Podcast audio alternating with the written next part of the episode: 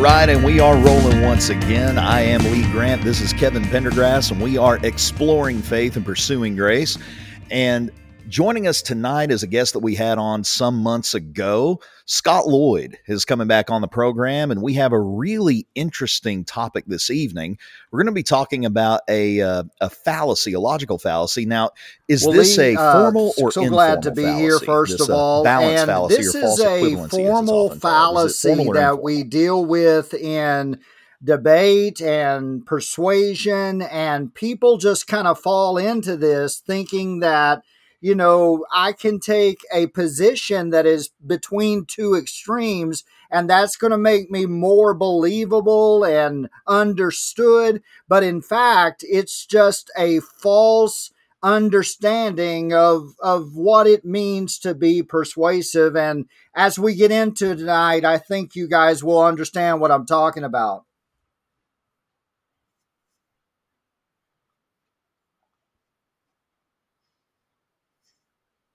Yeah, this is going to be a fun episode. This is going to be a good discussion. I know Kevin's been looking forward to this one. Whenever he told me that you had uh, agreed to come back on to have this discussion, I, I got a little excited on the inside as well.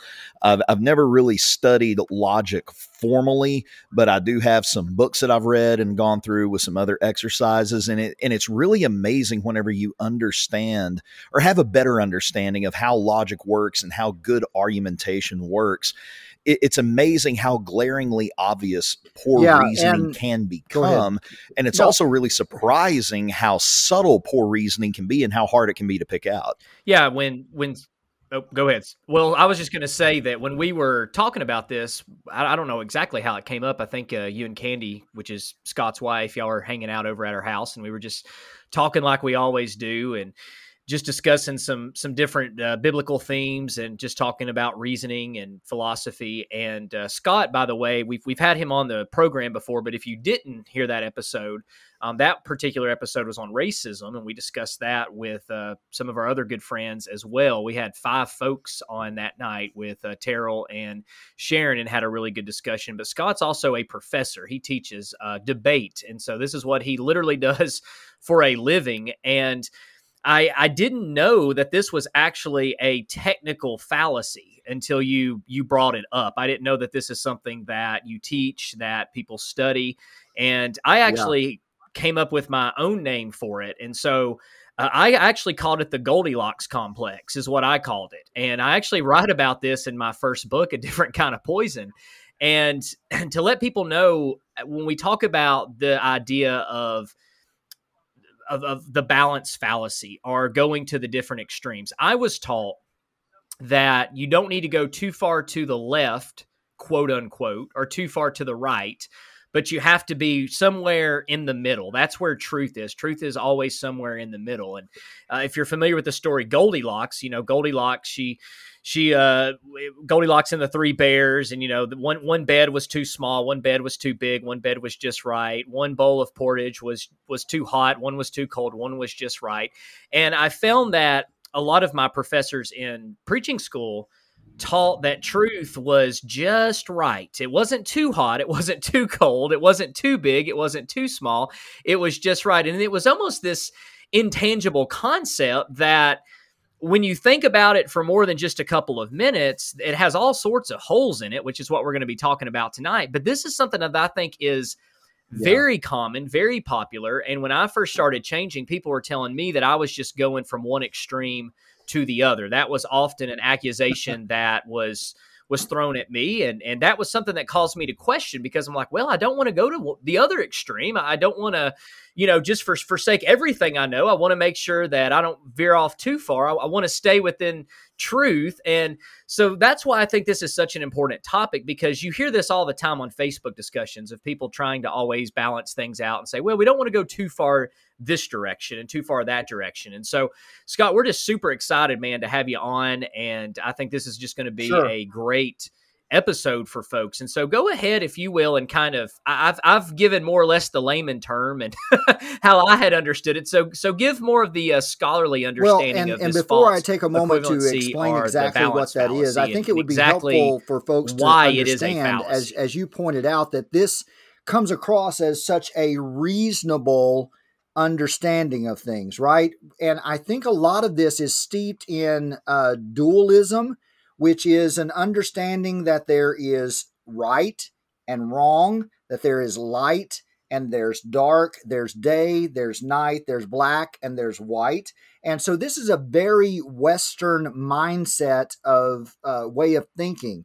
When you look at Eastern perspectives, they have more of a yin and yang, and you can see both sides as being very important to a relationship with one another. So because we get uh, trapped into these false dichotomies, we think that there are two extremes. So therefore, the the most reasonable perspective that we can take then is a a middle pathway or a third alternative.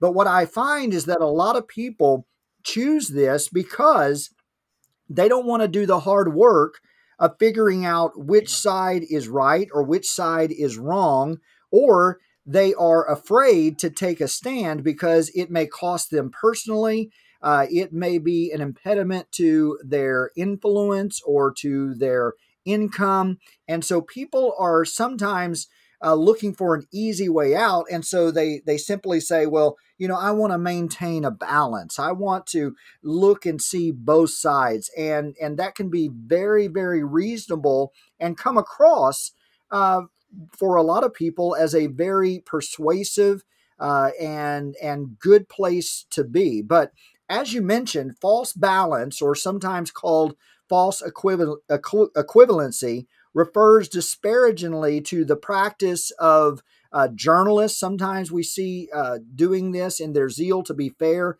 They present each side of a debate um, when, in all actuality, there is evidence that is stacked heavily on one side. So we have an entire news network, right? The Fox Fox News Network has built a, an entire brand around this idea of being fair and balanced. And people eat that up, right? And they embrace that when, in all actuality, um, it's very easy to see that that that Fox has an agenda, just like CNN, just like MSNBC, just like every news organization that's out there. They're not being fair and balanced, uh, but they are actually presenting an agenda that that that is uh, that is leaning towards the right side of, of the political spectrum here in America.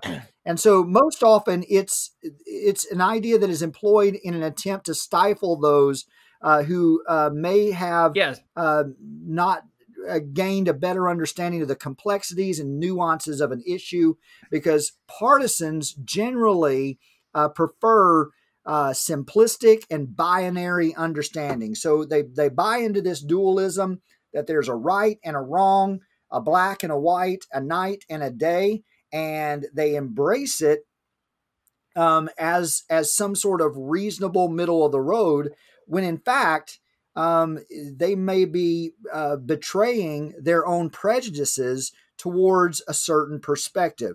For example, if if if a news reporter came on um, one of our networks and said um, tonight we're going to present both sides of the flat Earth conundrum, right? And and and we're going to listen to all of the scientists who argue that you know the the Earth is a sphere and but we're also going to give equal time to this small minority of people over here that still hold on to this this idea that the earth is flat is there some merit in their understanding well that, that's laughable and we would dismiss that and justifiably so but if if we truly hold to a balanced understanding, then you have to say, well, I'm going to listen to the the the round Earth folks and the flat Earth folks, and I'm going to give them equal ba- uh, uh, billing. And we just know that that's ludicrous, um, but that's that's what we sometimes sound like when we embrace this balance fallacy.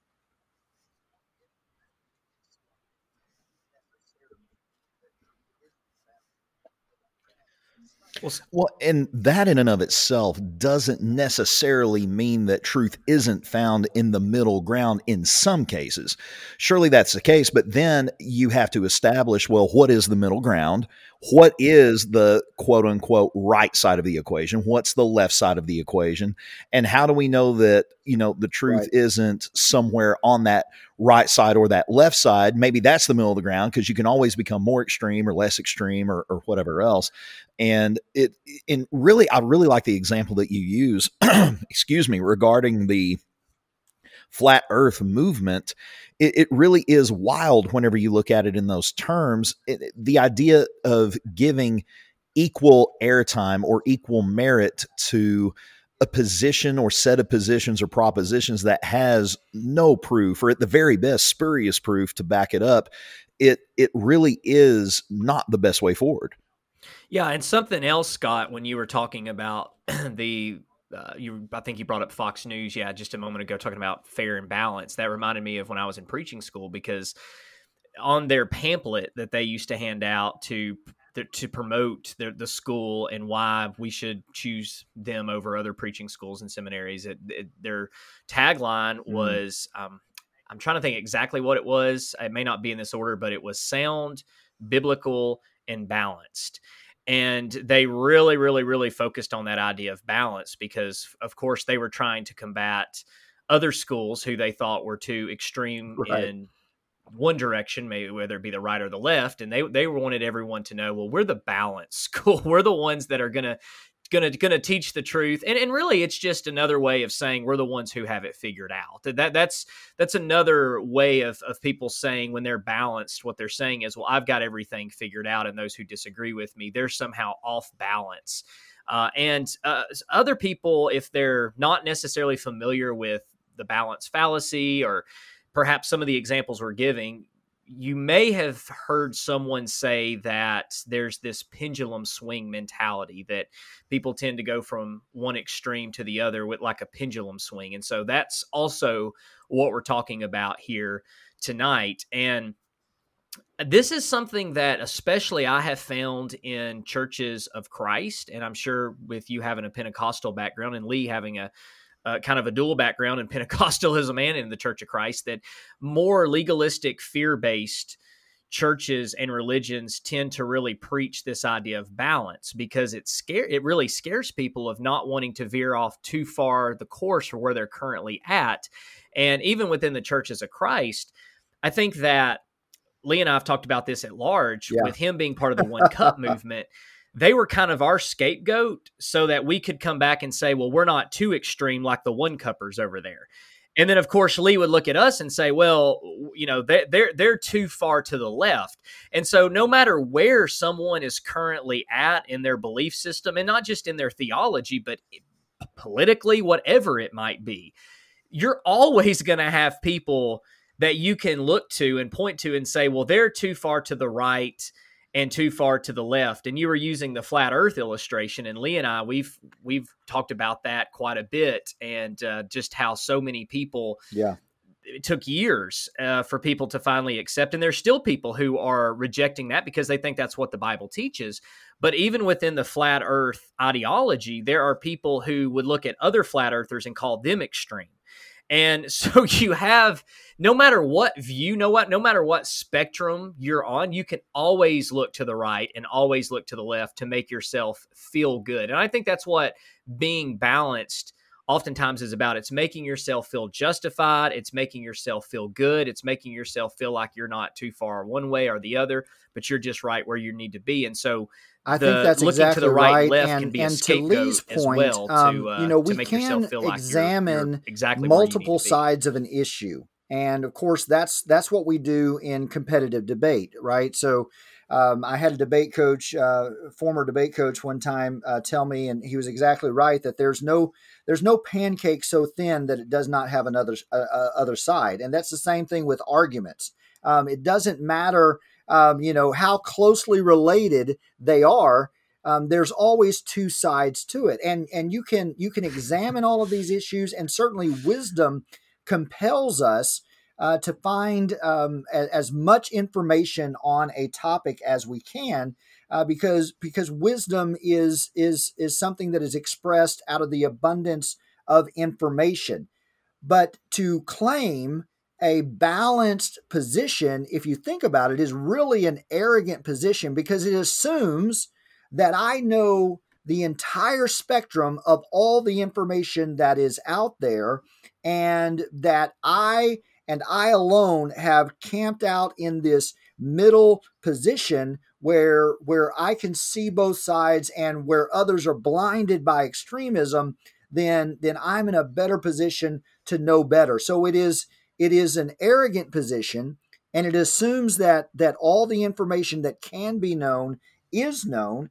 And and and and it, this goes back to your ideas kevin. I know you've written uh, extensively on this um, this idea of of certainty and how a lot of these religious uh, systems that are steeped in legalism make a demand upon their their followers that they embrace this idea of certainty that they embrace this idea of of we've got it figured out when if you look at the spectrum there are some issues that do have a right answer. And so a balanced position would assume that there is no right position. A balanced um, uh, position would assume that history hasn't judged this this idea already and found it wanting. So um, you know we, to to to use another example in addition to flat Earth, uh, folks um, we shouldn't see any newscast or any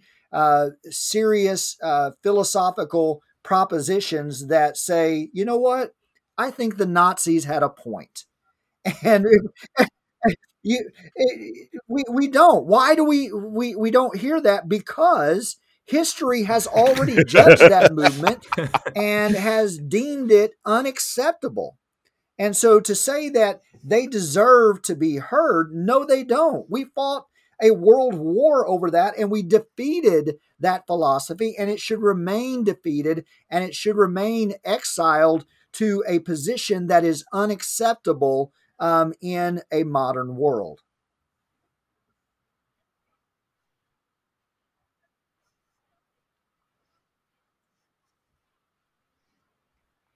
Well, and whenever you think about it in those terms, that's an even stronger case than what even the flat earth movement would be because with the flat earth idea, you have proof, incontrovertible proof of the sphericity of the earth and its position in space and how it moves and how it orbits the sun and all of these other things. We have a variety of different experiments that can be conducted that can prove irrevocably and irrefutably yeah. that the earth is a you know, at least spheroid in shape. Is it a perfect sphere? No. But is it round? Yeah, it's round. That can be proven. But whenever you think in terms of ideologies, whenever you think in terms of theologies, or or philosophies as it relates to libertarianism, classic liberalism, modern liberalism, conservatism, um, um, communism, socialism, and Nazism. All these isms, all of these different political ideas or social ideas. There's really no like proven right or wrong answer in the same way that that you can go to flat earth so if you apply this balance fallacy to that well you're forced to consider the merits of nazism you're forced to consider the merits of hitler and you're and you're forced to think hmm well maybe hitler had a point maybe maybe there was something good in in all of that maybe it's not all bad and we really need to consider it and whenever you put it in those terms it's it's absolutely right. preposterous it's there is a moral standard that we all I mean killing 6 million Jews is absolutely wrong. We know that. And to apply the balance fallacy to something like goes, that it, it, goes, really does yeah. help to shed light no, on. I was just how, gonna say it goes back to this idea that problem um, that you know people people well, and pick asked, and choose oh, what they say, want to ahead, embrace mm-hmm. as as a balanced position, and so no one um, that's wants wants to be taken seriously would ever in their mm-hmm. right mind say, "I think Hitler had a point."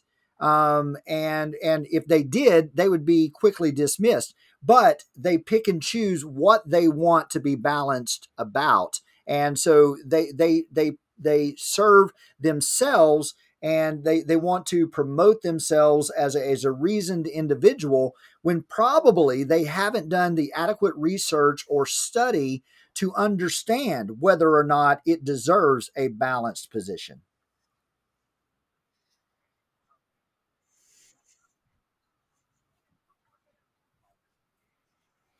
When I went to a congregation, this is after I changed and became a lot more accepting and tolerant of different views. And I went to a more grace centered Church of Christ. This has been years ago.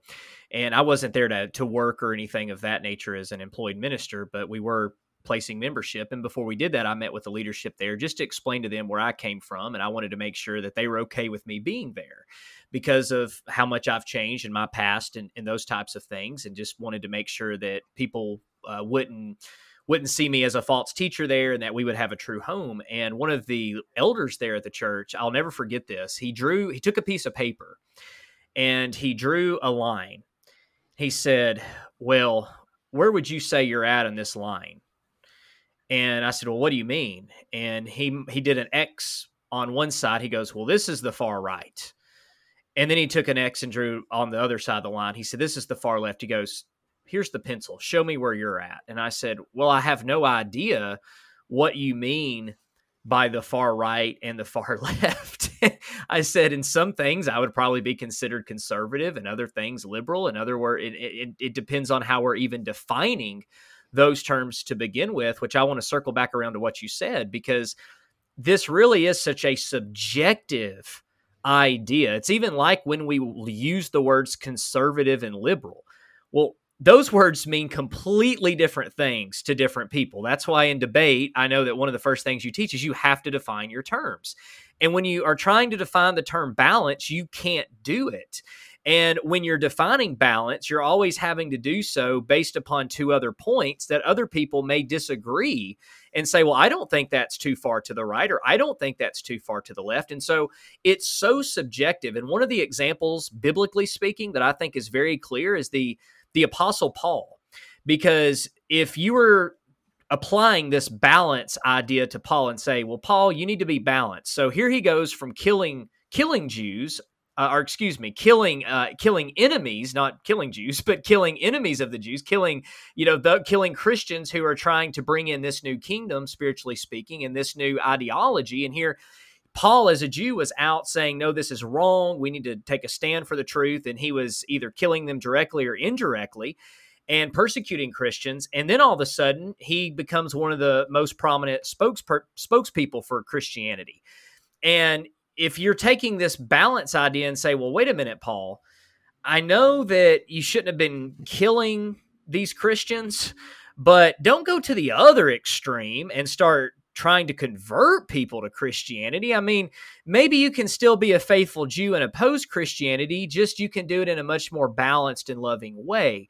And uh, we would say that's ridiculous. We'd say, well, no, Paul was Paul was was right to change. He needed to change because he was he had that much to change on. He had that far to go.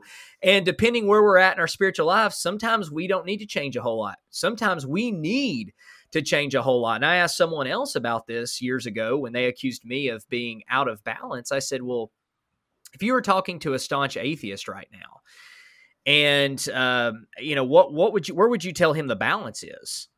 I said, would like ag- agnosticism uh, would that be in in the balance between a fundamental Christian and a a, you know a staunch atheist kind of somewhere in between would be a gnost uh, you know would be a gnosticism and and or being agnostic. And i said is that something that that you would promote? They would say well no. I said well technically that's in the that's in the middle. That's in between these two extremes here. And so no one even when you press them on it actually believes that truth is in the middle in reality. They only believe that when it yeah, fits you're, you're out of balance when you are to the left or to the right of me. That they're trying to force and, everybody uh, else into and, uh, well. So, so I define. Uh, we have a tendency to define balance based upon how we Yeah. live our lives, and so yeah, the that's exactly right. Is Yep. all about my perspective, and so we we see the world. We choose to see uh, the world through the the clouded lens of our own biases, and and because of that, um, everybody else is is judged accordingly as to where they fall out of alignment with what we believe. uh, to be true. And and you know this is the idea. Uh, a lot of times it, it, used to be, especially in academia and even in theology, that you know the the best way to understand the text or the best way to understand an issue, the best way to understand uh, anything in the world is to to to remove all of your biases and to be as objective as you can. Well, what we understand now is that this is impossible. It is impossible for me to be objective. It is impossible for me to be without bias. It is impossible for me to um, look at the world or at any issue, uh, biblically or otherwise, and then judge it without uh, taking into account my experiences and what has happened to me. The best I can do is is to account for those biases and to account for that lack of objectivity and and to to approach the text in a humble manner and say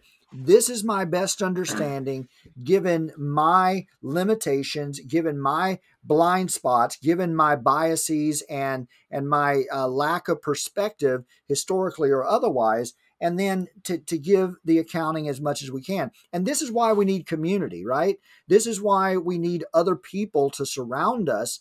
And for far too long, especially in Christian circles, we have elevated this idea of isolation and, and understanding the scripture within isolation or within isolated groups where we cut ourselves off from other perspectives or other understandings and we do ourselves a disservice and we end up just living in an echo chamber where we hear repeated back to us what we already believe. And that's a disservice to ourselves that's a disservice to whatever it is we're trying to understand and it's a disservice to the world that we're endeavoring to serve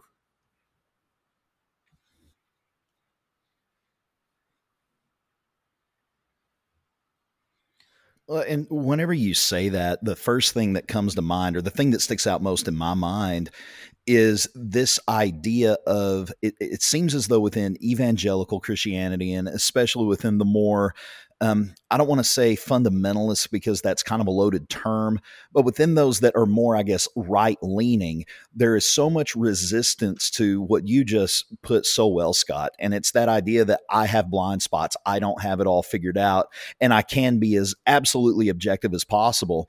And, and that really is more of a modernist perspective, whereas in in life and in philosophy and in and in politics and in just about everything else, we've moved into more of a postmodern era. And I know it, within the within the one cup churches of Christ and in a lot of really, I guess, conservative circles, that idea of postmodernism it's incredibly scary. It, it's a boogeyman, and it's often misrepresented.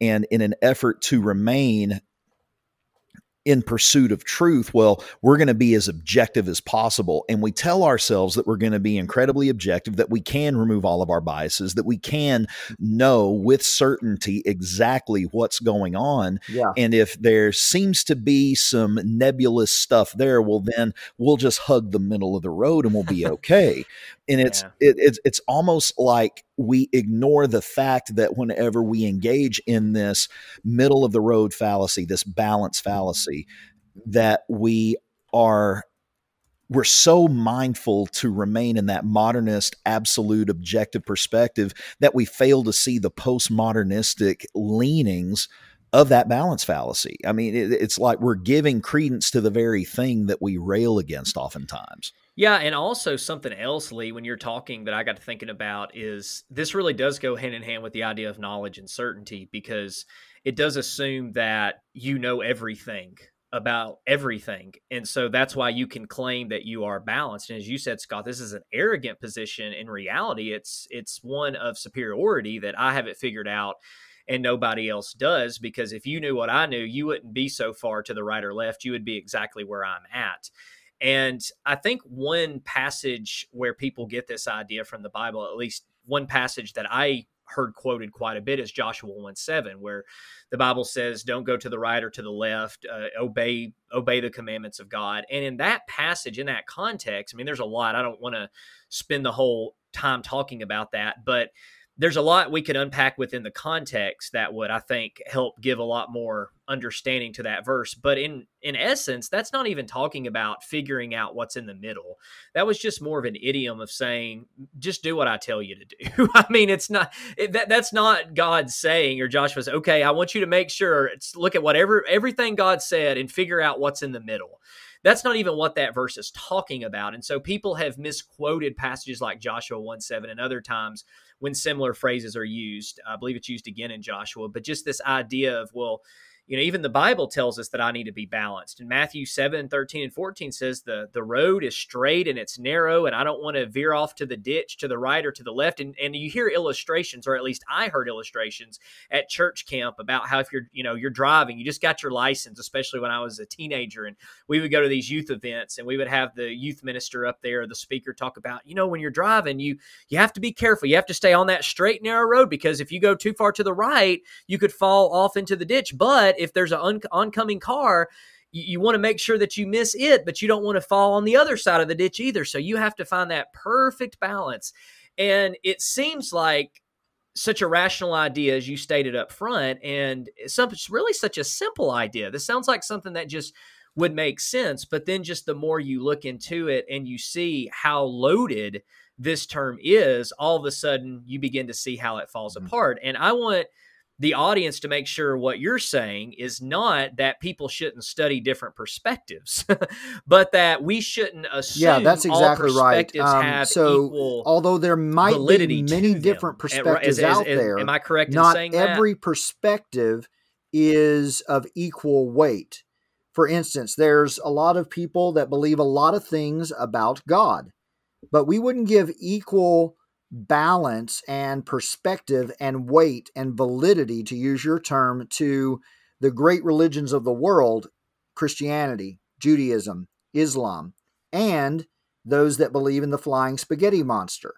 Um, those are two different belief systems, right? And it's an entire spectrum. And so, if we're doing a comparative of world religions, um, we can talk about the fact that there exists these people that believe in the flying spaghetti monster. It's more of a spoof and a critique of religion than it is a valid belief system, but nevertheless, it exists. But we're not going to put that in the same category with these great religions of the world that billions of people adhere to. And you mentioned Joshua, you mentioned that passage. Um, I'm sure those folks in Jericho would have appreciated Joshua taking a more moderate and balanced approach to their slaughter, right? Um, there was nothing balanced about it. He killed everybody. Um, so, um, yeah, you, you got to.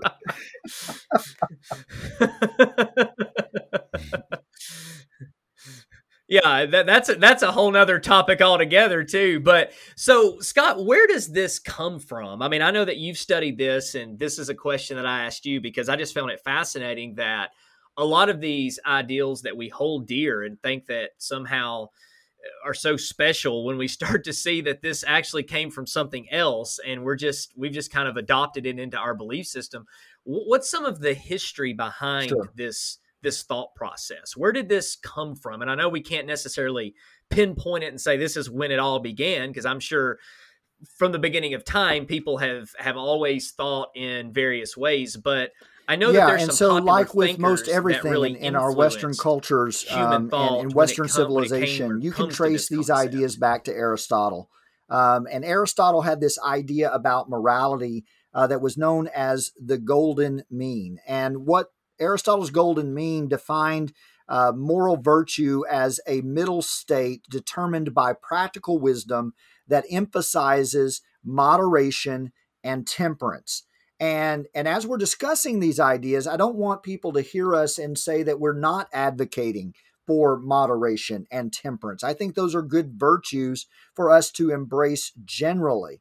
Um, but in, in, in, some instances and in some issues, um, it is not a virtuous position to take a, a, a, a moderate or a temperate uh, position on some of these issues. But as with everything, we trace it back to Aristotle, and and Aristotle, you know, was was uh, this this great teacher um, who came along and, and established the academy, and so everything that we do um, at the university where I teach um, because I'm at, at, a Christian, a private Christian university, I, I, tell our students that we're here because of, of two people in history. Basically, uh, we're here because of Aristotle and because of Jesus. And depending upon what you're studying at any particular time at the university, uh, you have those two men to thank for what you are uh, learning.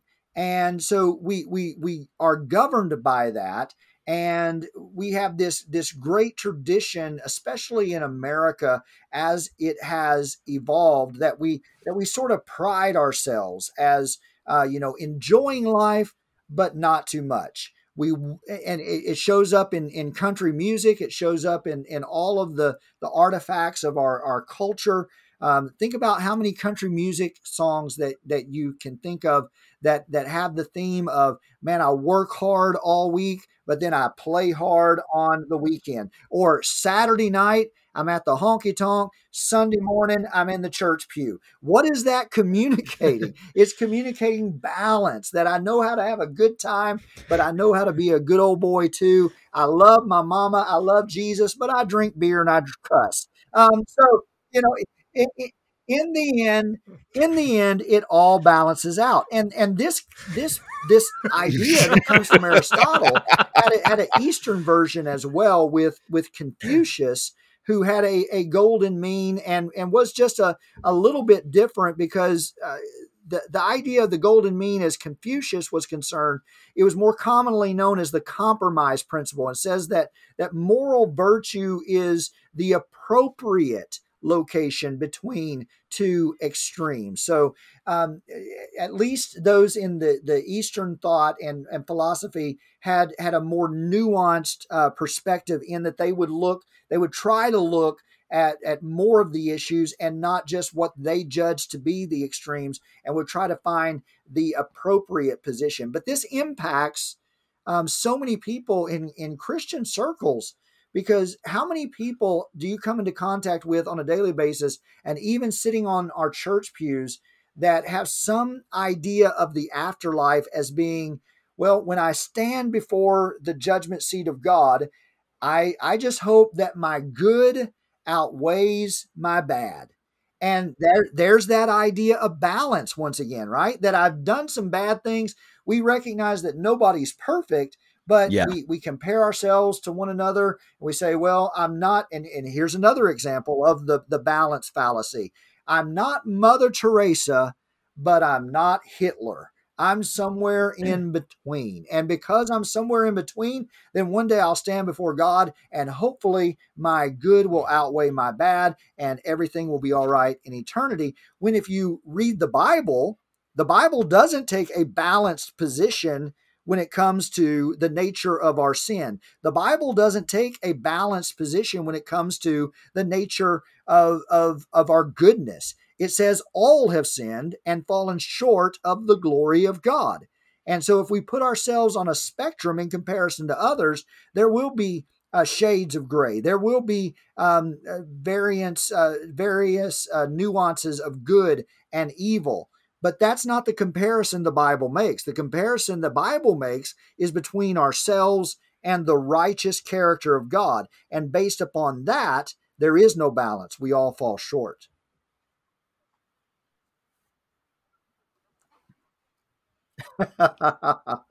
Great show. Absolutely. Well, thanks to you, Scot. And after recommending The Good Place on Netflix, I, I, have I have learned everything that I need to learn about philosophy and, and the and the afterlife from Chidi and other characters. But yeah, it it, it mm. is that idea even within Christendom oftentimes that I just need to make sure I'm doing more good than bad. And it's not even a license to do bad per se. It's just when we get in, you know, when we're looking back on our lives and we're trying to take inventory of what we've done. If we've done a lot of good things that week, we feel good about ourselves, which is not what th- that's not really the way it works. We sh- I think we should feel good. I think God you know is created us to feel joy there's no doubt about that but it's not about our own joy or our own righteousness of patting ourselves on the back and saying look at how good i am i think that's the whole point jesus makes is you pointed out God is all good, and as humans, we fall way short, and we've all sinned. There's no, there's none who are righteous, no, not one. And so, it's only through the righteousness of God can we be saved. And when you talk about balance, Right. I've never thought of it this way, but as you were talking, that feeds in almost to the idea that I can earn my way to heaven if I do enough good works. I'm sure most people wouldn't put it in that term, those terms, but that is that that can be a catalyst. That balance belief can be a catalyst for saying, "Well, I'm going to earn my way to heaven because I'm going to tip the scales in the right direction." And we can even turn faith into that, that, well, we're saved by grace through faith, and grace is God's part, faith is my part. So I have to make sure I tip the balance or tip the scales enough in, in the right way so that God ultimately saves me in the end. And so that's fascinating that this has a long history in Aristotle and Confucius and, and getting into the, the history there of that because I just right. I, I find that fascinating that this isn't just something – we came up with. It's not some sort some sort of hard fast rule, but and it continues to evolve. you know, as you continue to look through history, there there were other thinkers and, and that, that come along. And, and, so what I tell my students um, in persuasion and in in the cultural classes that I teach. The, the metaphor that I use is that that culture is like a river. So we're all being swept along in this river, and just like if you were to ask a fish, what it's like to, to breathe water. The fish would say, What is this water you speak of? Um, we don't ever step back to think about culture and how it impacts it because this is just our normal. We're swimming in it, we're living in it. But if you look throughout history, there were certain thinkers and philosophers and ideas that came along that impacted the river. There were there were ideas that were put in the river that continue to influence all of us today, even though we are uh, far downstream from when these people lived. And if you look to uh, Immanuel Kant, he comes along and he comes up with, with what is known as the categorical imperative. So uh, Kant's categorical imperative dictates, uh, very similar to the ideas of Jesus and other moral teachers, that that you must do um, unto others what you would want them to do unto you, or to act as if your personal decisions uh, and actions could become universal law. And the idea behind uh, Kant's categorical imperative is that most people are going to err on the side of, of doing good because we want good things to come our way.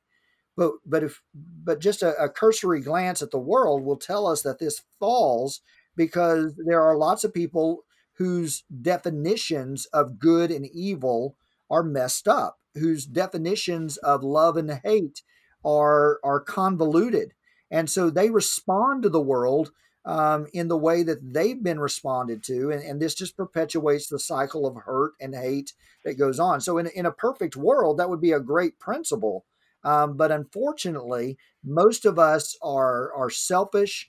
Uh, even Christian theology teaches that you know we're we're far from God, and so when we act in selfish ways, those selfish ways do not generally manifest themselves uh, in in in good ways, but but unfortunately come out in bad ways. Um, and so as as nations of the world came together and and people began to um, uh, attempt to forge governments and and to come up with the best way of self determination. Uh, they they looked they looked to Immanuel Kant. They looked to a man by the name of uh, uh, John Stuart Mill, uh, who had this principle of utility that dictates um, that we must seek uh, the greatest happiness for the greatest number of people. A lot of times, this is referred to as utilitarianism, the greatest good for the greatest number of people. Well, that's a good idea unless you're not in the greatest number of people. if, if, you're, if you're in the minority and you know the the greatest number of people in a particular country have determined that this is the direction for the greatest good that we eliminate all of you that we don't like well that's that's going to be a problematic position uh, to take on and so um, in debate what we do a lot of times is we give these framing mechanisms and sometimes we use utilitarianism or we use Kant's categorical imperative or the golden mean as a way uh, of, of, of evaluating uh, value statements and and and um, what would be the the most uh, have the most moral impact upon uh, a people. And so John Stuart Mill certainly advanced these ideas, um, but it's that's not where it stopped. Um, then came along a, a, guy by the name of John Rawls, and and John Rawls' innovation was uh, what was called the veil of ignorance, that asked us to assume that we don't know which stakeholder position we would find ourselves in, so we remove our personal interest from the analysis. So this is the idea that um, developed uh, and was very popular at the midpoint of the 20th century and really throughout the 20th century. This idea that we've got to be as objective as possible. But as we as we mentioned earlier, this is an impossibility. I cannot adequately remove my experiences or my thoughts or my understanding from the judgments that I make um, on the world and on others that are around me. And so, objectivity, total objectivity, is impossible. So, we see to various extents, and certainly this isn't an exhaustive list, but these are some of the great thinkers that continue to impact how we how we govern ourselves, how we view one another, and how we make judgment uh, and, and, and moralistic uh, laws and and principles in our lives.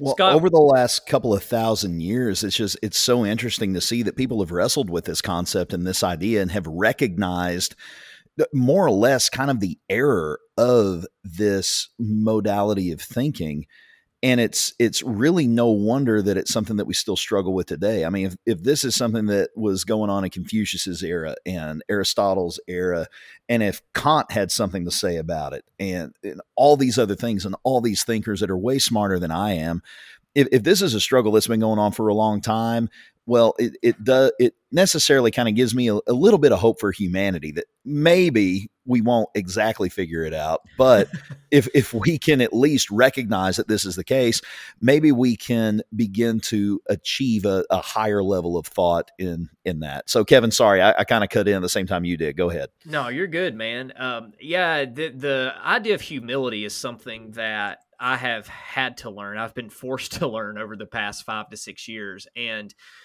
one of the reasons why I enjoy this podcast so much is because it's not always just just me and Lee talking, but that we're able to bring other people on who know a whole lot more than we do about various topics. And I'm just humbled every time that we have someone come on because it reminds me of everything I don't know.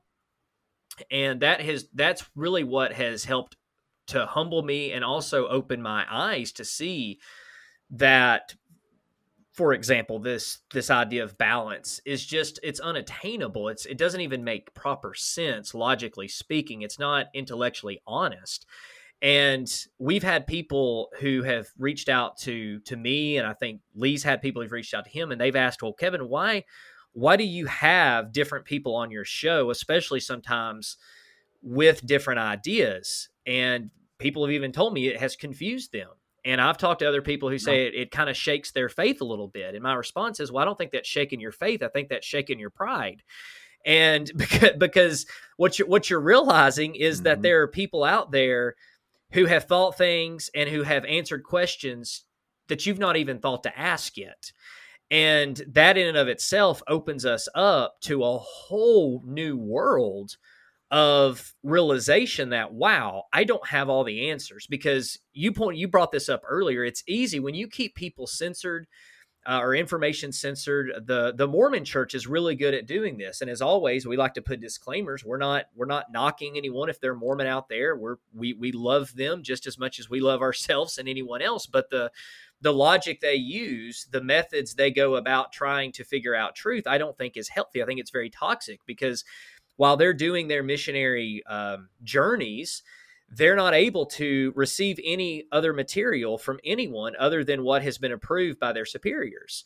And I actually had a conversation one time during this two year period where he said he had not read anything. You know, they they they can barely even talk to their family during this time because they don't want any outside influence. And a buddy of mine at that time, at that point in time, we were actually living together as roommates. And this was when we were both in preaching school. And we had a couple of, of Mormons come and talk to us.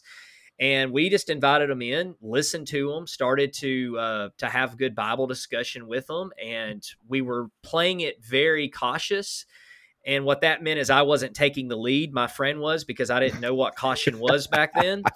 Um, because I thought I thought he was too patient with them. I'm like, man, we need to just start teaching them the truth here. And he was just listening. You know, we would have two hour sessions where he didn't hardly talk at all. He would just listen to what they had to say. I'm like, man, what are you doing? You know, we need to convert their souls. And but um, you know, it, it's it's it was interesting because finally they had to move one of the one of one of the men because my roommate he had such good discussion that he started having him question things and so they ended up having him relocated. But that's why i think it's important to to study to understand different positions understand different views because the more you know the more you you don't know. The more you know you don't know. And that helps to combat this idea of well i'm in the middle because i know what the far right is and i know what the far left is and i know the whole spectrum and i've studied every single thing and so therefore i'm right there in the middle. No nobody has done that. Nobody ever will be able to accomplish that in this short life. It's impossible because there's constantly new ideas that are being formulated there's so many different thoughts out there there's no way we could tackle them all even if we wanted to and so that is the key ingredient that I have learned is just humility. Having humility that when someone asks, "Well, Kevin, do you think you're balanced?" I'm like, "Well, look, I I'm like everybody else. I'm doing what I think is right. and if if that means balance to you, if that means sound to you, if that means scriptural to you, whatever word you want to call it, that's what I'm trying to do. But that's what everybody is ultimately trying to do and be. That, that's everyone's trying. If they're a Christian, they're trying to follow God the best they can. But that's probably going to look very different from one person to another. It's not probably going to look very different. It will look very different from person to person. So, Scot, what would you say then is the best way overall to to approach the search for truth and the the way that we should to should treat one another and when we're presented with ideas instead of saying, "Well, I'm going to go well, with the one you know, that's somewhere if we in look middle," to the example of what would Jesus, you say just if we look to the example of, of the apostles, but specifically the the example of Jesus, we see him loving people without condition, um, and that was the way that he um, interacted with the people that were around him. Uh, he was always willing to tell people the truth. Um, he wasn't dishonest, but uh, it was always uh, guided by love. And so, if, if we embrace this this agape principle, right, this this this unconditional love. So let's say, for example, that I live next door to an atheist or someone who who disavows God or someone who is engaged in a lifestyle that maybe I disagree with or uh, that I might deem um, um, not Christian or, or unbiblical in, in some perspective. Um, it is not a balanced position for me to condemn them, for me not to speak to them, for me not to uh, love them.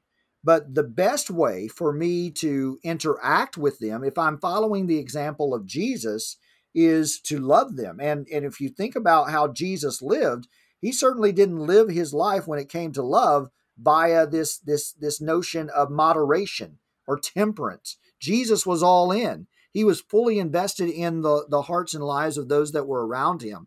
So, my best route then, as someone who is a person of faith, and, and this would apply to anyone really, uh, even if you uh, don't claim to be a person of faith, is simply to love people and to want the very best for them.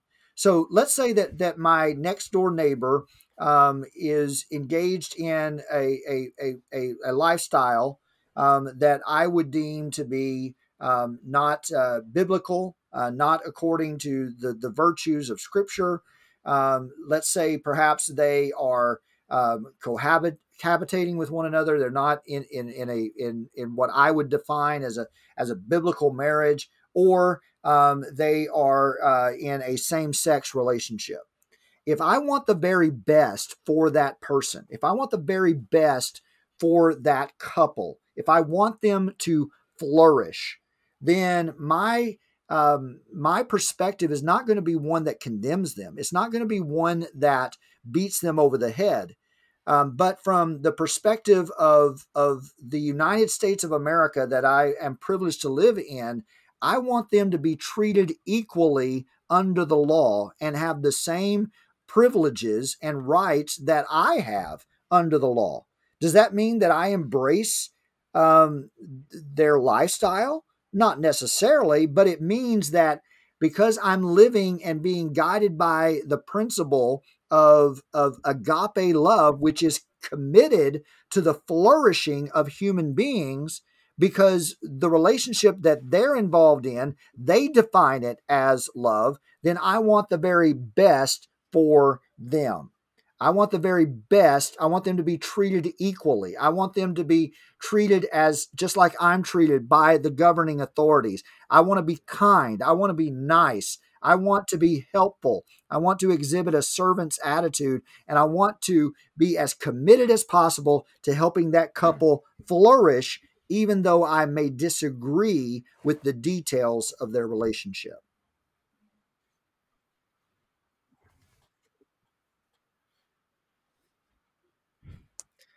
Well, Scot, it's funny you bring that up because j- literally today, someone had made a comment, sent me a message in regard to one of my most recent articles and, and post, where I was asking the question: Is or was Jesus countercultural?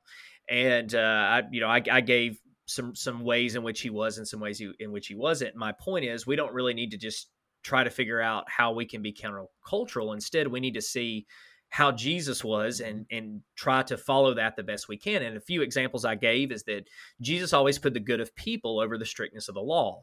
And you know whether it was the Sabbath or people, hey, they're you know your disciples aren't following it the way that that we think it should be, or to the letter of the law, or whether it was touching a leper, which was a violation of the law. Jesus was always putting people over that strictness, the literalness of the law. And Jesus also chose mercy over judgment. He loved the marginalized, and he taught idealistic kingdom living, but he also taught that we're to forgive others and ourselves when we fall short, because we all do, as we talked about just a few moments ago. Well, this comment, this response that someone had is is they they asked me, they said, Well, how far can acceptance and tolerance go? Can it accept and tolerate tolerate sin? through some sugarcoating called love? And how do we define those who are marginalized? How do we define the oppressed? Did Jesus promote social justice? And he goes on to say, I find most parts of your article and statement true, but I just still uh, find myself uh, thinking that you're trying to fit the narrative of some dangerous ideologies. and I, am not going to respond because I can kind of see where that's going already. But it's it's this idea that if we if we treat everyone too nice, we're not being balanced. You know, we we don't, we don't want to love too much. We don't want to show too much mercy.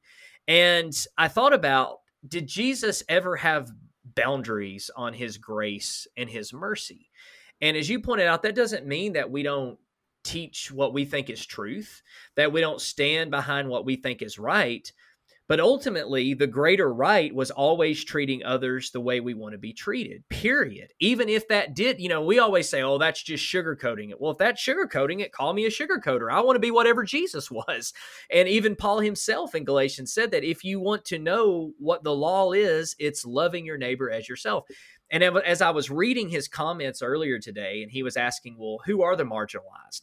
You know, well, who who are the oppressed? I couldn't help but think, and I'm not necessarily putting this commenter in the category, but I couldn't help but think of the man who came up Jesus and when Jesus said, "Well, love your neighbor unconditionally," and the question was, "Well, Jesus, who is my neighbor?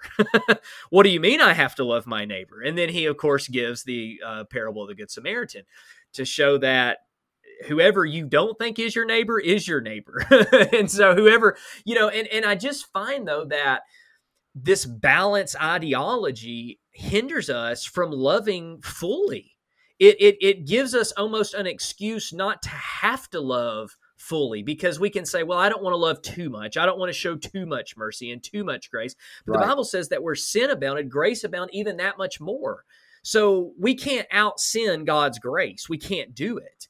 And I know some people, especially in my background, may say, well, what about Romans 6, 1 and 2? But I'm talking about generally speaking, when we get into this idea of of balance, if that's the idea yeah, imagine into, if Jesus actually loved us from fully loving balance. the way that Jesus. Imagine loved. if Jesus loved us with moderation and with temperance.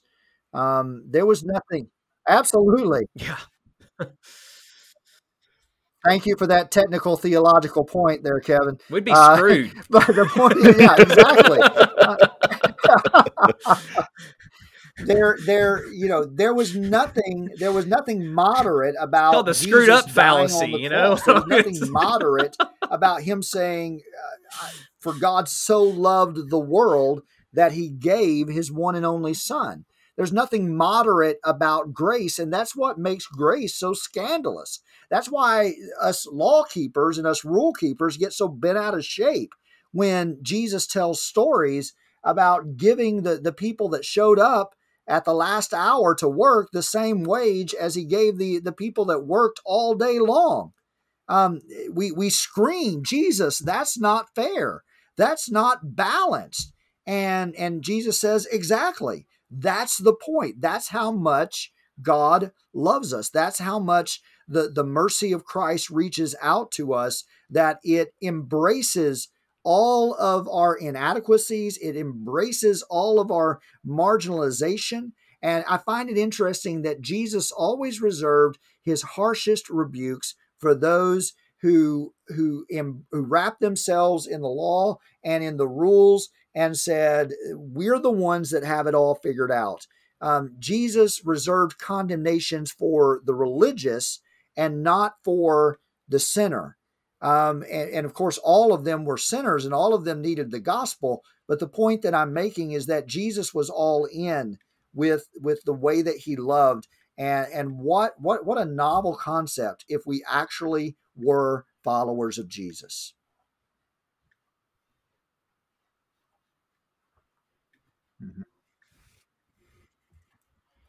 Well, and to be a follower of Jesus, to be Christian means to be Christ like, and to be Christ like means that we take this idea of balance, at least in this case, and in even more than this case, and we leave that behind because that's truly not the best way to go through this. Is it's most definitely not a Christ-like perspective. And Scot, whenever you said, you know, yeah. what if Jesus was balanced and and was uh, oh, what what was the word that you used? Use moderation in showing his love for us. Well, he would have never gone to the cross. And I, I really appreciated what you said about demonstrating love to others if they're living their lives in a way that that we don't necessarily agree with. I mean, how many of those people in Jesus's day and time that he dealt with, those sinners that he ate with, those tax collectors, those harlots and prostitutes that he spent so much of his ministry and so much of his time extending love and mercy and grace towards? What if we treated people like that? What if we treated those people that are on the margins of society with the same love that Jesus showed to those sinners in his day? Would Christianity be on the decline that it is now? I don't think it would be. Would Christianity be castigated in the media as being some backwards, out of touch philosophy for life or or religion that's focused on on mad superstition and things like that? I don't think that it would. I think that if we truly loved as Jesus loved, then Christianity would be I mean, it, of course, it's a dominant philosophy and, and, in the United States, but I don't think it would be on the decline that it's on now if Christians truly loved as Jesus loved. Yeah, no, no one has ever um, murdered anyone because they loved them without boundaries, and that's why I thought the the response or the comment that I had received today on one of my articles was so telling mm-hmm. because yeah. we do know what it is like when we place boundaries on love you, you have crusades, you have racism, you have inquisitions, you have all sorts of, of hatred that is not just hatred, but it's a justified hatred. It is a it is sometimes a, a hatred that is motivi- motivated by an understanding that I'm not supposed to have an unconditional love, and that's what's so scary is when we either justify our hate or we say, well, true love will correct someone. And that's another conversation that I've had recently with an individual. True love corrects someone. I said, Well, that's great. I said, But the problem is, what if I don't believe I need correcting and you do? To what extent do you think that you're supposed to to change me. I said, because if you've ever studied the Inquisition, that's exactly what that was is, well, we think we need to correct these people. We think we need to get them to see things the way we see it. And so we're going to torture them. We're going to punish them. And we're doing so out of a pure motive because we love them so much that we would rather them be tortured on earth for a short amount of time than be tortured forever in hell. So we're actually doing them a favor, and this is showing our love to them. And we end up redefining what love is because I always come back to this. I used to be one of those who say that God can do whatever he wants to. I don't believe that. I don't believe that the God I serve can do whatever he wants to. I believe that if that's the case, God is a liar, and if God is a liar, then he is not worth serving. Because if if if I trust that Jesus Christ, just my faith is in Jesus Christ, then Jesus is God it is God incarnated. Jesus showed us who who God is. And Jesus showed us the type of love. So we don't have to guess what love is. Like if I'm wondering, well, who is my neighbor? Jesus gave a parable explaining who my neighbor is. God gave a parable explaining who my neighbor is. If I want to know what it looks like to love the marginalized, I'm going to look to the example of Jesus. And if ever my love is not in in agreement with the kind of love that God demonstrated while he was here on earth through Jesus Christ, then it's not love. And that's what's so scary to me is we're willing to to to say well we, we're, we're going to love this individual no matter no matter what which means i'm going to treat them ex you know in this way I, i'm going to i'm going to treat them in a way that seems very unloving according to everything within us and even according to Jesus, but I'm doing it out of love. and so I think so much of this balance fallacy, it's not just a philosophical good lesson to learn from. If this isn't just trying to say, well, hey, we're going to have a professor on here to explain why we don't need to fall for the balance fallacy. This really bleeds yeah, over absolutely. into a lot, and, and look at look at lot of they labeled Jesus as, in, especially in the, in the New Testament, in the Gospels, uh, a glutton and a wine bibber, someone who excessively ate and excessively drank, uh, and what Absolutely. A friend of sinners. That was his label, and he embraced that. And a friend of sinners. Uh, to the point that, you know, the, the religious Pharisees and the law keepers of his day looked at him and accused him of being exactly uh, uh part of the company that that he kept. And so so the common retort uh, when we when we say things like this is, is people say, well, you know, you got to be careful. Uh, you don't want your your good to be evil spoken of.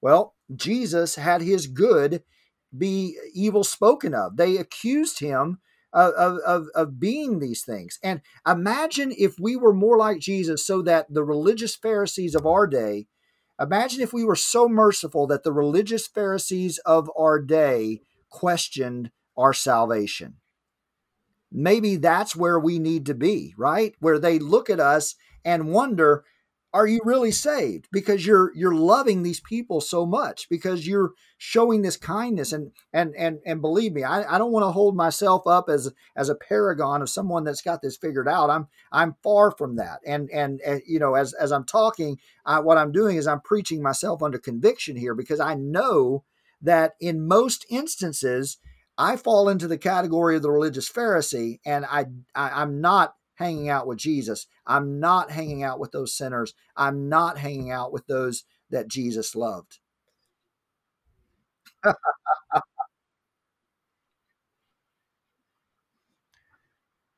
Well, you're just well, being balanced, Scot. That's yeah, all. Yeah, I, well, I was going to say, Scot, if, if you're loving Absolutely. so radically that people are questioning your and, salvation, and, and that doesn't where, seem to be a very balanced approach, brother. That's the um, that, that well, those is, are the kinds of people oh, go ahead, go that ahead, make sorry. a difference in in the world. Those those are the kinds of people that um, you know use use uh, what they're saying, the truth that they embrace, and the passion with which they deliver it, and the compassion with which they they serve others. Those are the kinds of people that end up changing the world. That is the leverage that moves the world. Um, you know, uh, there's a saying that well behaved women rarely make history. I think that's true for anybody, men or women. Um, if you're if you're going to if you're going to stake out a position where you're you're not going to be offensive to anyone, you're you're not going to say anything that hurts anyone. You're just to you know live there in the middle. Well, you know, sometimes uh, truth demands that that that we speak it uh, in a way that the people in the back can hear us. Um, love demands that we express it in a way that that that people feel it. Um, and it's not just paying lip service, but it's but it's an actual service to those that are hurting and to those that are in need. So so justice demands that you know sometimes we march, sometimes we we we raise our fist, and and sometimes we take up a bullhorn and and we we we um, engage in civil disobedience and we push back against the system because it's so unjust.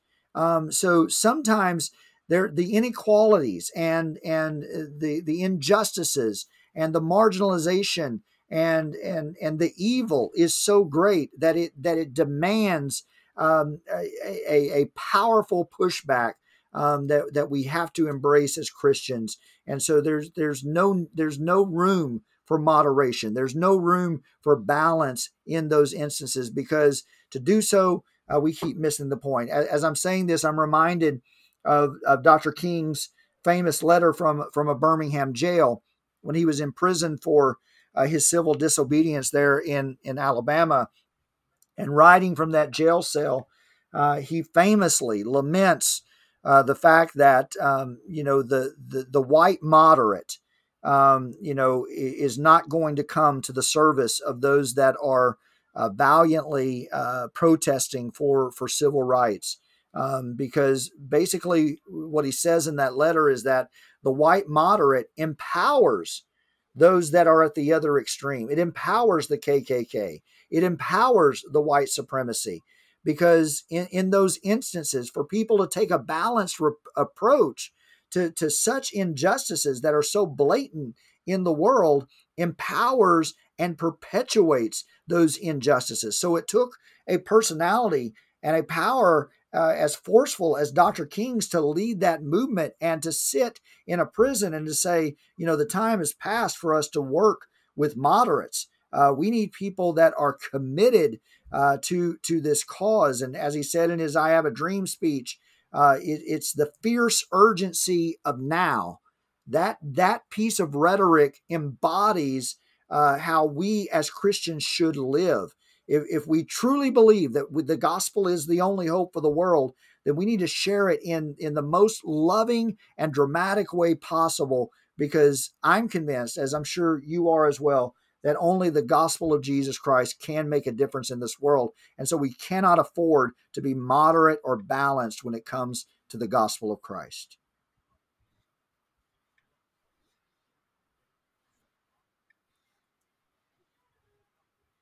Very well said, brother. Very well said.